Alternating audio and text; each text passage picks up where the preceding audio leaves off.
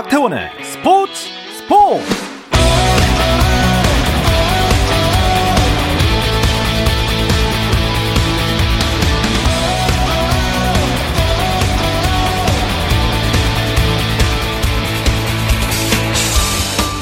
스포츠가 있는 저녁 어떠신가요? 아나운서 박태원입니다.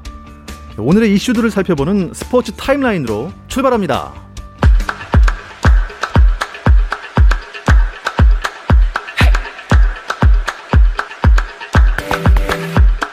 잉글랜드 프로축구에서 토트넘이 손흥민이 85분간 출전한 가운데 안토니오 콘테 감독 체제로 치른 프리미어리그 첫 경기에서 무승부에 그쳤습니다. 에버턴과의 경기에 왼쪽 측면 공격수로 선발 출전한 손흥민은 활발한 움직임으로 골문을 노렸지만 별다른 소득 없이 후반 40분 교체 아웃됐고 팀은 0대 0 무승부를 기록했습니다. 11월 A매치를 앞둔 벤투호가 소집됐습니다. 손흥민, 김민재, 황인범은 소속팀 일정 관계로 내일 후발대로 합류할 예정인데요. 한국 축구 대표팀은 오늘부터 아랍에미리트 연합 또 이라크와의 월드컵 최종 예선 2연전 준비에 돌입했습니다. 미국 메이저리그 LA 다저스의 살아있는 전설 클레이튼 커쇼가 팀을 떠날 가능성이 커졌습니다. ESPN 등 현지 매체는 다저스 구단이 커쇼에게 qualifying offer를 제안하지 않았다고 보도했는데요. 이 qualifying offer는 원 소속 구단이 자유 계약 선수 자격을 얻은 선수에게 건네는 1년 계약 연장 제안을 뜻하는 것인데요. 다저스가 커쇼에게 qualifying offer를 제안하지 않으면서 커쇼는 FA 자격을 얻어 다른 팀과 자유롭게 협상할 수 있게 됐습니다. 남자 테니스 세계 랭킹 1위 노박 조코비치가 남자 프로 테니스 ATP 투어 마스터스 1000 시리즈 대회에서 역대 최다 37회 우승 기록을 썼습니다. 조코비치는 ATP 투어 파리 마스터스 대회 단식 결승에서 2시간 15분 만에 defending 챔피언 세계 2위 다니엘 메드베데프에 2대 1로 역전승을 거뒀는데요. 이로써 조코비치는 남자 프로 테니스 대회 중에서 4대 메이저 대회, ATP 파이널스 대회 다음으로 위상이 높은 마스터스 1000 시리즈에서 통산 37번째 우승을 차지해 이 부문 최다 기록을 세웠습니다. 미국 프로 농구 NBA에서는 브루클린 네츠가 59득점을 합작한 듀란트와 하든의 활약에 힘입어 토론토 랩터스를 116대 103으로 이기고 5연승을 이어갔습니다. 한편 골든 스테이트 워리어스는 휴스턴 로켓츠와의 경기에서 120대 107로 승리했는데요. 골든스테이트는 조던 풀이 25득점, 스테픈 커리가 20득점을 올리며 팀을 4연승으로 이끌었습니다.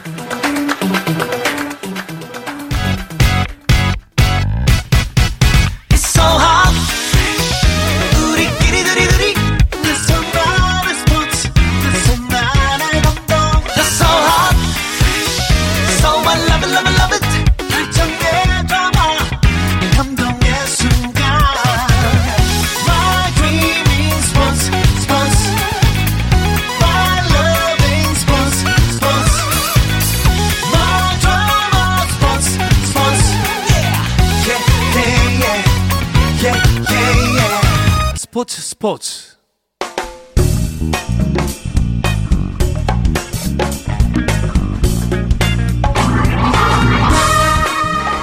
월요일 이 시간에는 저와 함께 야구 한 잔 어떠신가요? 편안하고 유쾌한 야구 이야기 정세영 이혜진의 야구 한 잔 시작합니다.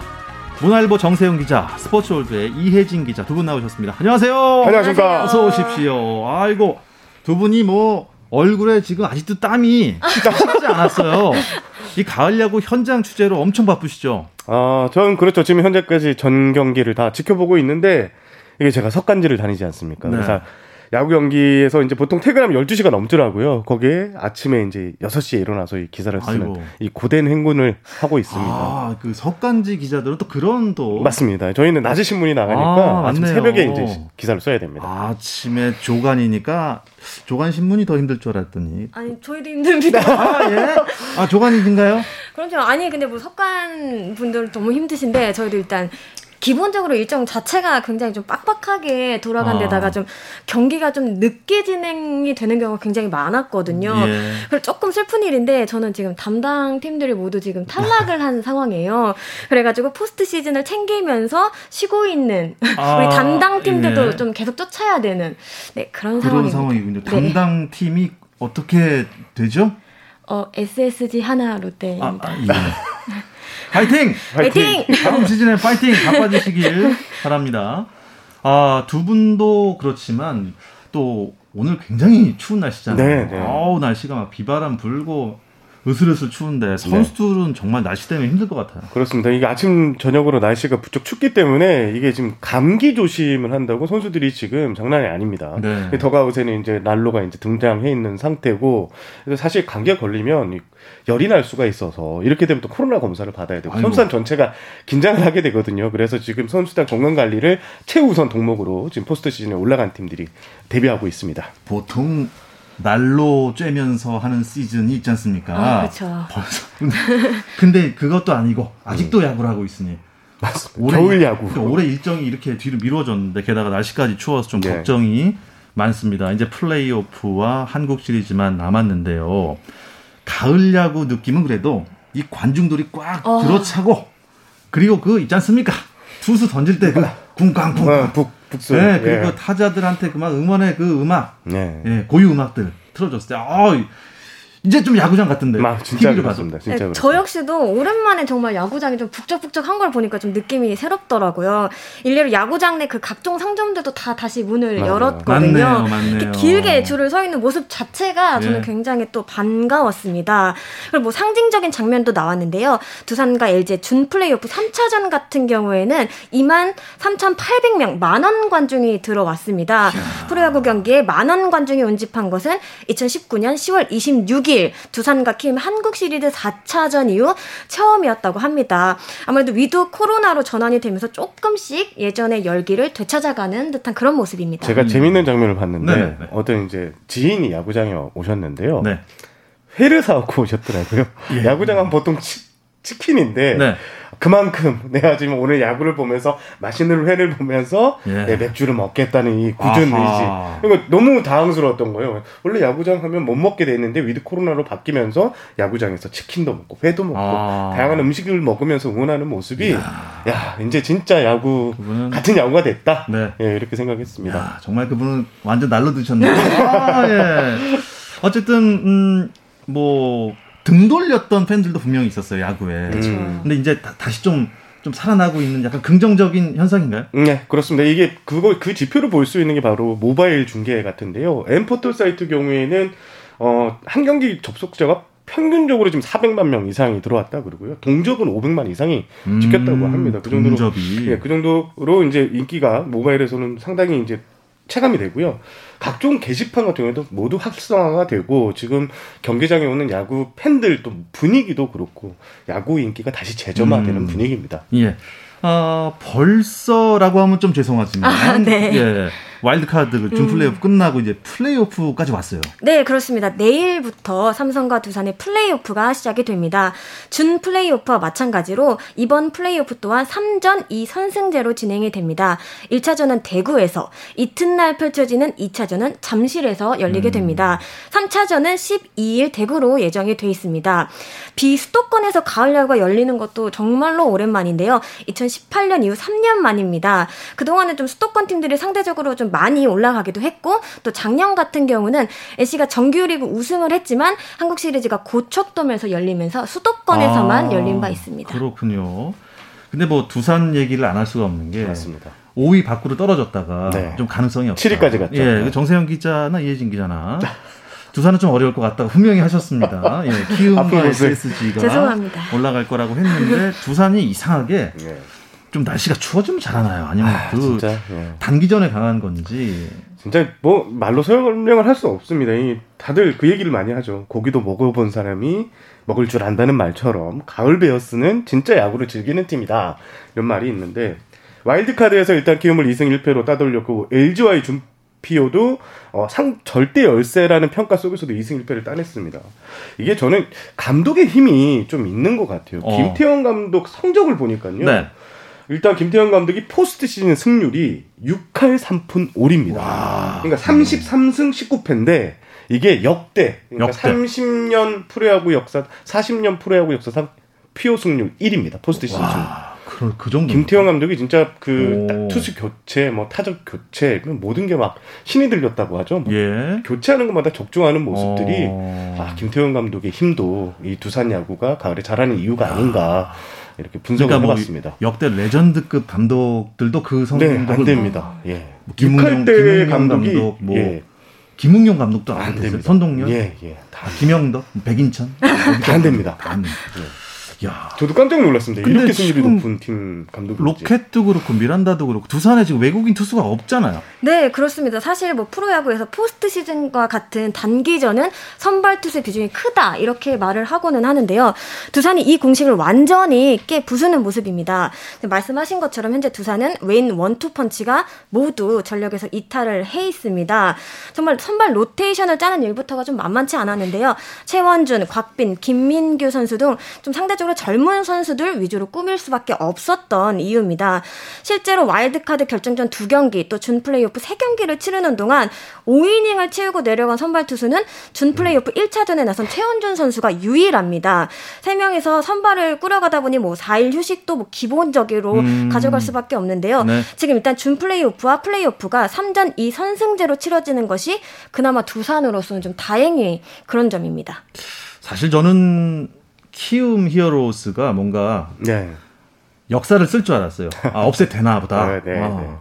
5위가 4위 꺾고 음. 준피오 가고 이렇게 좀 왜냐면 뭐 이정우란 선수도 있고 네. 어뭐 타선이 폭발하면 아주 무서운 팀이잖아요. 맞습니다. 박병호 선수도 있었고요. 어, 실제로 11월 1일 포스트 시즌 첫 경기에서 키움이 두산이 승리를 거둡니다. 아, 역시 안효진 선수 최고 구속이 제가 정강바에 찍힌 거 봤을 때 157km. 157이요. 그게 109가 넘었는데 154가 찍히는 거 보고 깜짝깜짝 놀랐는데 안휘진 선수가 6.1이닝 예. 2실점으로 완벽 호투를 했고 또 중심 타자였던 이종우 박병호 선수가 2타점씩을 올리며 1차전을 승리했는데요. 하지만 2차전에서 두산이 방망이가 폭발합니다. 네. 16대 8로 이겼는데 네. 이 16점이 와일드카드 결정전 사상 최다 득점. 뭐 그 다음에 뭐 타자들 안타 개수부터 해 가지고 각종 팀 타격 기록이 다 가르쳐졌어요. 두산이 그만큼 방망이가 폭발하면서 네.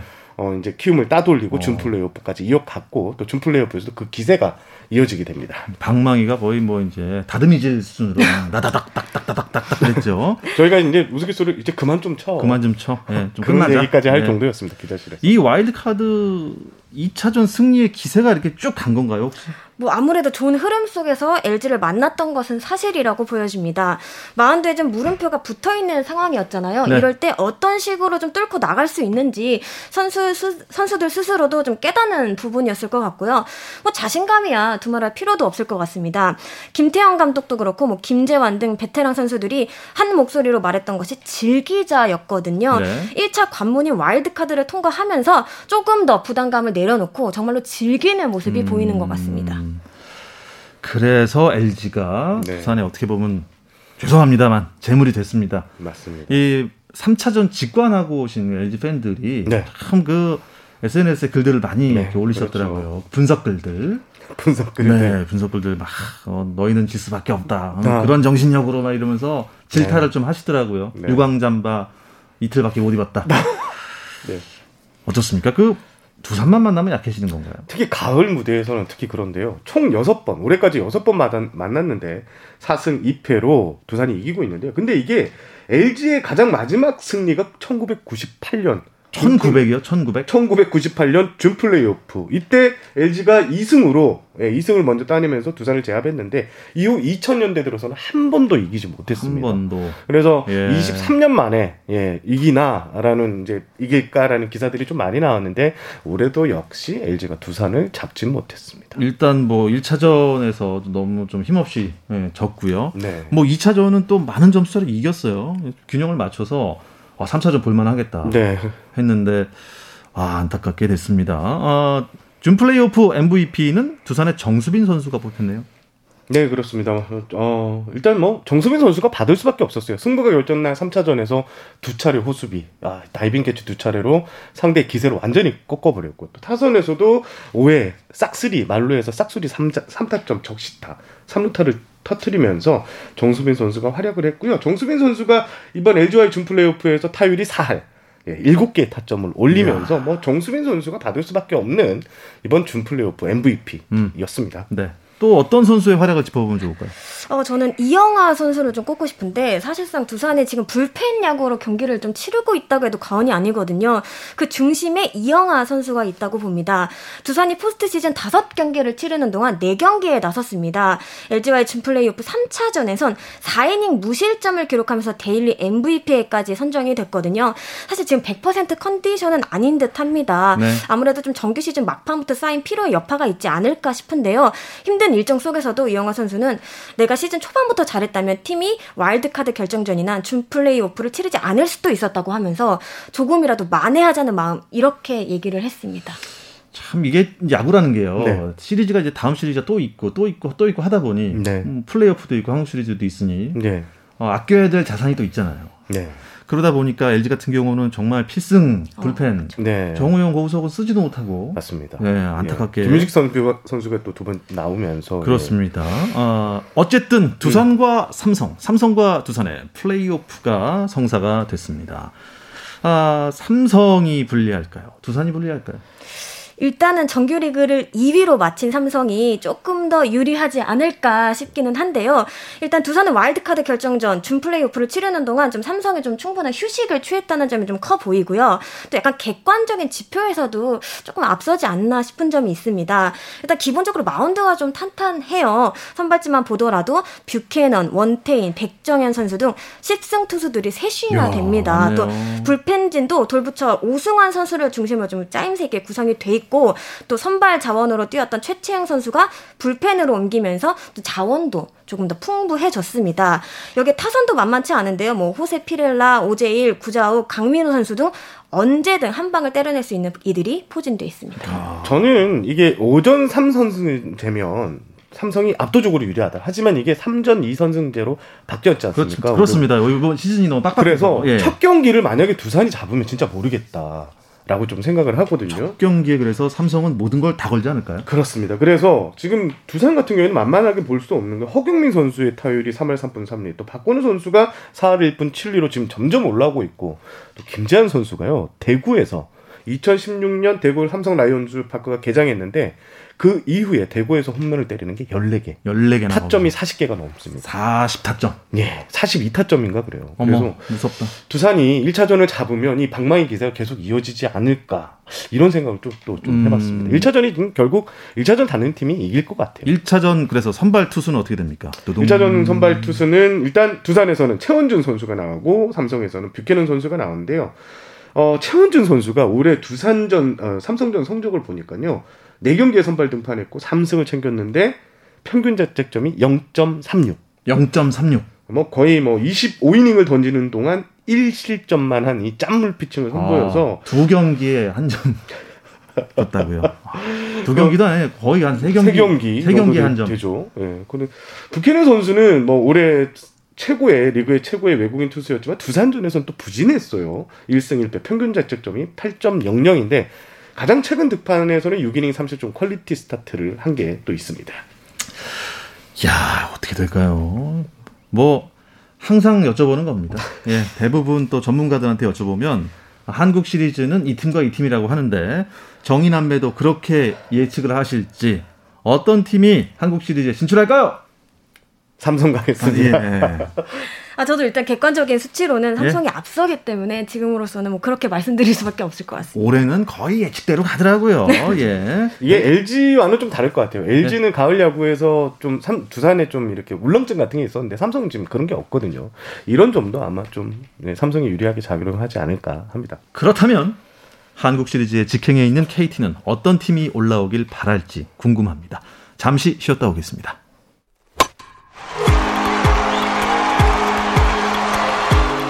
감동의 순간을 즐기는 시간.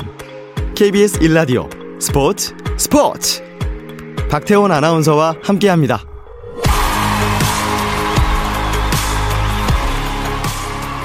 더가웃 안팎의 이야기들을 안주 삼아 듣는 야구 한 잔 함께하고 있습니다. 스포츠월드의 이혜진 기자, 문화일보 정세영 기자와 함께하고 있습니다. 정규 시즌 우승팀 KT는 정말 마음속으로 어떤 팀을 응원하면서 플레이오프를 볼까요? 일단 네. 수치적인 면을 좀 따져봐야 될 것 같은데 그렇다면 두산을 응원하지 않을까 싶어요. 아 KT는요? 네, 일단 네. 올 시즌 상대 전적에서 앞선한 팀입니다. 뭐 9승 7패로 조금 네, 조금의 앞서고 있었고요. 반대로 삼성에겐 6승 1무 9패로 열세에 놓여 있었거든요. 음. 또 만약에 두산이 삼성까지 꺾고 온다면 또 그만큼 또 피로도가 쌓이는 상황이잖아요. KT 입장에서는 이거를 좀 바라지 않을 않을까 이렇게 음. 생각이 듭니다. 정세영 기자도 그렇게 생각하십니까? 네, 그렇습니다. 아, 그럴 수밖에 없겠죠. 엄청 지친 두산이 올라오기를 그래야 그렇죠. 우승이 훨씬 수월해질 수 있으니. 그 선수들한테 진짜 물어보니까 한 다섯 경기 포스트 시즌 경기를 치르고 나면 진짜 처진대요. 몸이. 처, 지겠죠 네, 네. 아. 너무 집중력이 집중도가 너무 이제 그렇죠. 집중되는 네. 경기라서 진짜로. 그러니까 내일은 없다. 네, 그런 내일은 없으니. 예. 근데 내일은 지면 없으니까 이기면 또 내일이 생기잖아요. 그럼 내일 또 내일은 없으니까 아 이 압박감 스트레스 맞습니다. 장난 아닐 것 같습니다. 근데 KT야말로 음. 예전에 두산이 정규 시리즈 1위를 하고 기다렸다가 네. SK한테 한번 그렇죠. 업셋 당했죠. 업셋 당한 적이 예. 있습니다. 그게 2018년이었습니다. 너무 오래 쉬면 아, 이 실전 감각이 좀 떨어질 수 있다는 거죠. 네. 어. 어떻게 생각하세요? 지금 일단 KT, KT는 그래서 실전 경기를 많이 잡아놨어요. 그게 좀 눈에 띄는 저 변화인데요. 어, KT 같은 경우에는 3일부터 훈련을 재개했는데 지금 자체 청백전, 그 대학팀 대신 프로팀과의 또 연습 경기 이렇게 잡아놨는데 일단 8일, 9일. 근데 오늘 같은 경우에는 김해 상동구장에서 예, 롯데와 연습 경기를 치를 예정이었는데 이 사정상 이 좀 취소가 됐고요. 9일 롯데전 그리고 11일 한화의 연습 경기 또 13일에는 고척돔 어, 현장 적응 훈련 이렇게 이어질 예정인데 이강철 감독 같은 경우에는 좀 많은 실전 그리고 중간 중간 라이브 피칭을 많이 해서 선수들 네. 타자들의 이 투수 보는 공을 보는 눈을 키우겠다 이런 각오를 밝혔습니다. 그러면 어차피 우승 KT 어우 어우크 저는 삼성이 올라오면 모르겠 모를 것 같아요. 아, 모를 것 같다. 음, 아. 음, 음. 모르겠습니까? 아, 모르겠어요. 이게 또 네. 저는 어떻게 생각하냐면 오전 3선승제가 아니고 3전 2선승제로 플레이오프를 하니까 이게 변수가 있을 것 같아요. 짧게 아. 하고 올라오기 때문에 네. 오히려 경기를 한 경기 더 한두 경기 더한 그 플레이오프 승자가 좀 유리할 수도 있다. 한국 시리즈는 몇 전 몇 선? 7전 아, 4선 그대로 그대로 한국 시리즈니까. 네. 아, 그래서 한국 시리즈가 7차전까지 가면 네. 22일까지. 그렇죠. 그 추운 22일까지 가는군요. 좋습니다. 아, 일정이 남아있는 뭐 KT, 두산, 삼성 제외하고는 다른 팀들은 지금 마무리 훈련 체제겠죠? 네, 네. 그렇습니다. 일단 가을 야구에 탄력한 다섯 개 팀을 일단 모두 마무리 훈련에 돌입을 한 상황인데요. 일례로 SSG 같은 경우에는 인천과 강화로 이원화해서 마무리 훈련을 실시하고 있습니다. 1군 주축 선수들은 오늘부터 30일까지 23일간 3일 훈련, 1일 휴식 요 텀으로 진행이 됩니다. NC와 롯데, 기아 하나 역시 날짜는 조금씩 음. 다르지만 지난주부터 모두 마무리 훈련을 시작을 했습니다. 와일드카드 결정전을 치른 키움은 1군 주전 선수를 제외한 퓨처스팀 선수들과 신인 및 육성 선수 위주로 마무리 훈련을 이제 시작하고 있습니다. 음, 근데 이 방출 소식이 계속 들리고 있어요. 제가 명단 한번 불러드릴게요. 김진성, 임창민, 신재웅, 정의윤 이런 선수들이 다 한국 시리즈 우승 경험이 있는 아, 이런 선수들인데 예. 30대 중반이 넘었다는 이유로 좀 방출이 되고 있고요. 또 30대 초반인 삼성의 임현중 선수 같은 경우에는 재작년에 평균 자책점이 51경기에서 1점대 투수였습니다. 네. 이런 선수들도 방출되고 있고 또 프로에서 같이 명한 1, 2라운드 선수들까지 방출되는데 지금 각 구단들이 이제 코로나19로 재정 상황이 좋지 않아지면서 선수단 몸집 줄이기에 지금 음. 나서고 있고요. 그 예로 지금 올겨울에 더 많은 방출 인원이 예상이 아. 됩니다. 이게 어떻게 보면 구조 조정이라고 일종의 볼 수 있잖아요. 그렇죠. 아, 네. 근데 이제 방출된 선수들은 그럼 또 자기의 그런 잡을 또 찾아 헤매야 되는 겁니까? 그런 경우도 있고 아니면 또 다른 팀을 찾아서 음. 지금 열심히 준비하고 있는 선수들도 많이 있는 것으로 그래서 요즘에 각 구단들이 아침마다 확인을 한다며 이 선수 어디서 방출 혹시 됐을까 아. 됐을까 하면서 또 기다린 서로 이제 레이더망을 돌리면서 필요한 네. 팀이 있을 수 있으니까 그렇습니다, 그렇습니다. 네, 김진성, 임창민, 신재웅 또 정상호, 정의윤 선수 또 좋은 팀을 찾아서 또 좋은 활약 보여주시기 바랍니다. 추신수 선수는 지금 어떻게 됐어요? 네, 지난 6일 공식적인 인터뷰를 가졌는데요. 제가 현장을 다녀왔거든요. 한 시즌을 돌아보면 느낀 감정들, 또 한국 야구 이런 여러 가지 이야기들을 어, 전했습니다. 뭐 가장 궁금한 부분은 역시 앞으로의 거치랑 관련된 부분이 아닐까 싶은데요. 팀 그리고 가족 등과 좀 진지하게 논의 중인 것으로 알려졌습니다.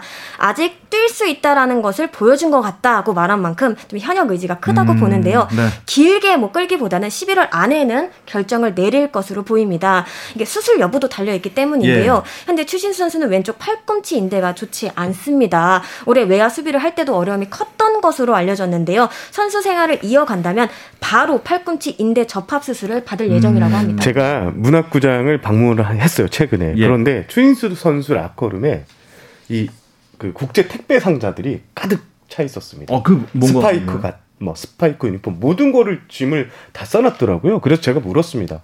주신 선수 진짜 가는 거 아니냐, 안 돌아오는 게 아니냐. 근데 그 SSG 측의 답변은 원래 추진수 선수가 한 시즌이 끝나면 그렇게 다 집으로 물건을 또 보낸다고 합니다. 아, 그래요? 그래서 뭐 안 온다 이런 말이 없었고 그 정도까지 걱정해도 음. 안 해도 된다. 뭐 이런 얘기를 했습니다. 그래서 추신수, 추추 Train 상징성이 분명히 있는 그런 뭔가 팀을 응집시키고 결집시키는 맞습니다. 그런 힘이 있기 때문에 돌아오세요 꼭. 예. SSG는 이제 김광현 선수가 오냐 마냐 뭐 네. 약간 그런 게 추신수 선수도 우리 김광현 씨와 좀 같이 뛰고 싶다 이런 또 의견도 냈다는데 네, 어떻게 되는 그렇습니다. 겁니까? 아직 뭐 추신수 선수도 거취를 정한 건 아닌데요. SSG 만약에 잔류한다는 가정 하에 김광현 선수와 함께 하고 싶다 이런 마음을 내비쳤습니다. 김광현 선수는 2019 시즌을 마친 뒤 포스팅 시스템을 통해서 세인트루이스와 계약을 하면서 메이저리그에 진출을 했는데요. 이번 시즌을 끝으로 계약이 만료가 됐습니다. 만약 KBO 리그로 돌아온다면 무조건 SSG 유니폼을 입게 되는데요. 올 시즌 내내 선 선발 로테이션 고민을 해야 했다는 SSG로선 큰 힘을 음. 얻을 수 있는 대목입니다. 네. 추신수 선수는 본인의 의사가 가장 중요하다 이렇게 얘기하면서도 김광현에게 같이 뛰고 싶다고 얘기했다. 큰 도움이 될 것 같다. 이렇게 기대감을 표했습니다. 네. 자, 끝으로 이 감독님들 중에서 혹시 자리를 옮기거나 팀을 떠난 감독님 얘기 잠깐 해 주시겠어요? 일단 윌리엄스 감독이 최근에 단장 사장이 동반 퇴장하면서 윌리엄스 감독도 교체가 됐는데요. 윌리엄, 기아에 예, 예. 계약 기간을 유일하게 채우지 못한 외국인 아. 사령탑 답이 그래요? 됐습니다. 예. 나머지 지금 감독 보직 여파 그 변경 여부는 좀 지켜봐야 될 것 같은데 아직은 그 이외에는 없을 것 같다는 게 아. 야구계 시선입니다. 그렇군요. 아 감독님들 또 교체될 수 있는 팀도 있다고 소식은 들었는데 뭐 어, 시즌이 끝나면 또 그 윤곽이 드러나겠죠. 한국 시리즈가 이제 끝나봐야지 예 그때 본격적으로 움직일 것 같습니다. 네, 이 이야기를 끝으로 이번 주 야구 한자는 여기서 마치겠습니다. 문화일보 정세영 기자, 스포츠월드의 이혜진 기자 두 분 고맙습니다. 감사합니다. 감사합니다. 내일도 저녁 8시 30분입니다. 박태원의 스포츠 스포츠